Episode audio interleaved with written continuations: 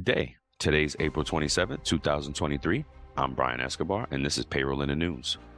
Today we have a great story. Company named Unqork.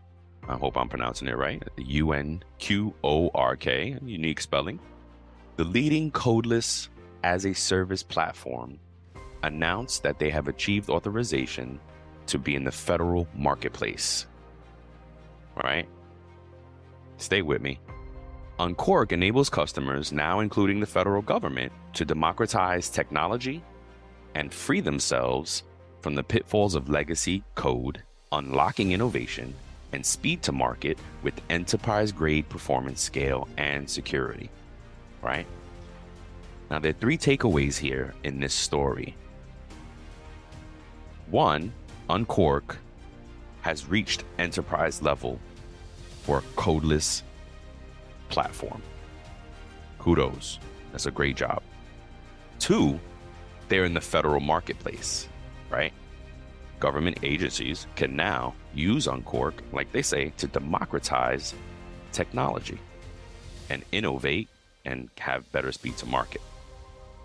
Three, and the biggest takeaway for us, is that the first thing that Department of Health jumped on to upgrade was their payroll.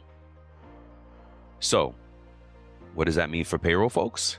We have to keep an eye out now for codeless platforms at the enterprise level providing solutions for us. Now, codeless opens up a whole new door for us for solutions. 60% of respondents report that their organizations are shifting away from code as a strategic technology goal. Legacy software and code create security risks and impede innovation. Security compliance and vulnerability risk are leading concerns for respondents relative to legacy software.